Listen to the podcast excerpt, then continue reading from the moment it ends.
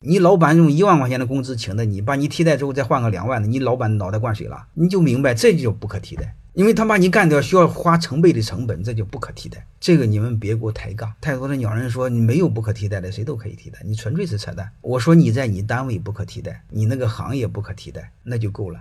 你让自己有不可替代的能力，你让你的能力是稀缺的，你让你自己有创造价值的能力。然后在另外，你在一个领域呢深耕十年到二十年，然后做到数一数二，你就有了不可替代的能力。好了，剩下的我就不多说了，剩下的你就看我的职场发展课程，特别是在萧条期，我推测目前从衰退期开始往萧条期转，所以我们更要学会工作，更要好好工作。第一，你不跳槽；第二，你别被开掉。这个开掉对我们每一个家庭真的影响太大。学会把工作做好，学会有价值。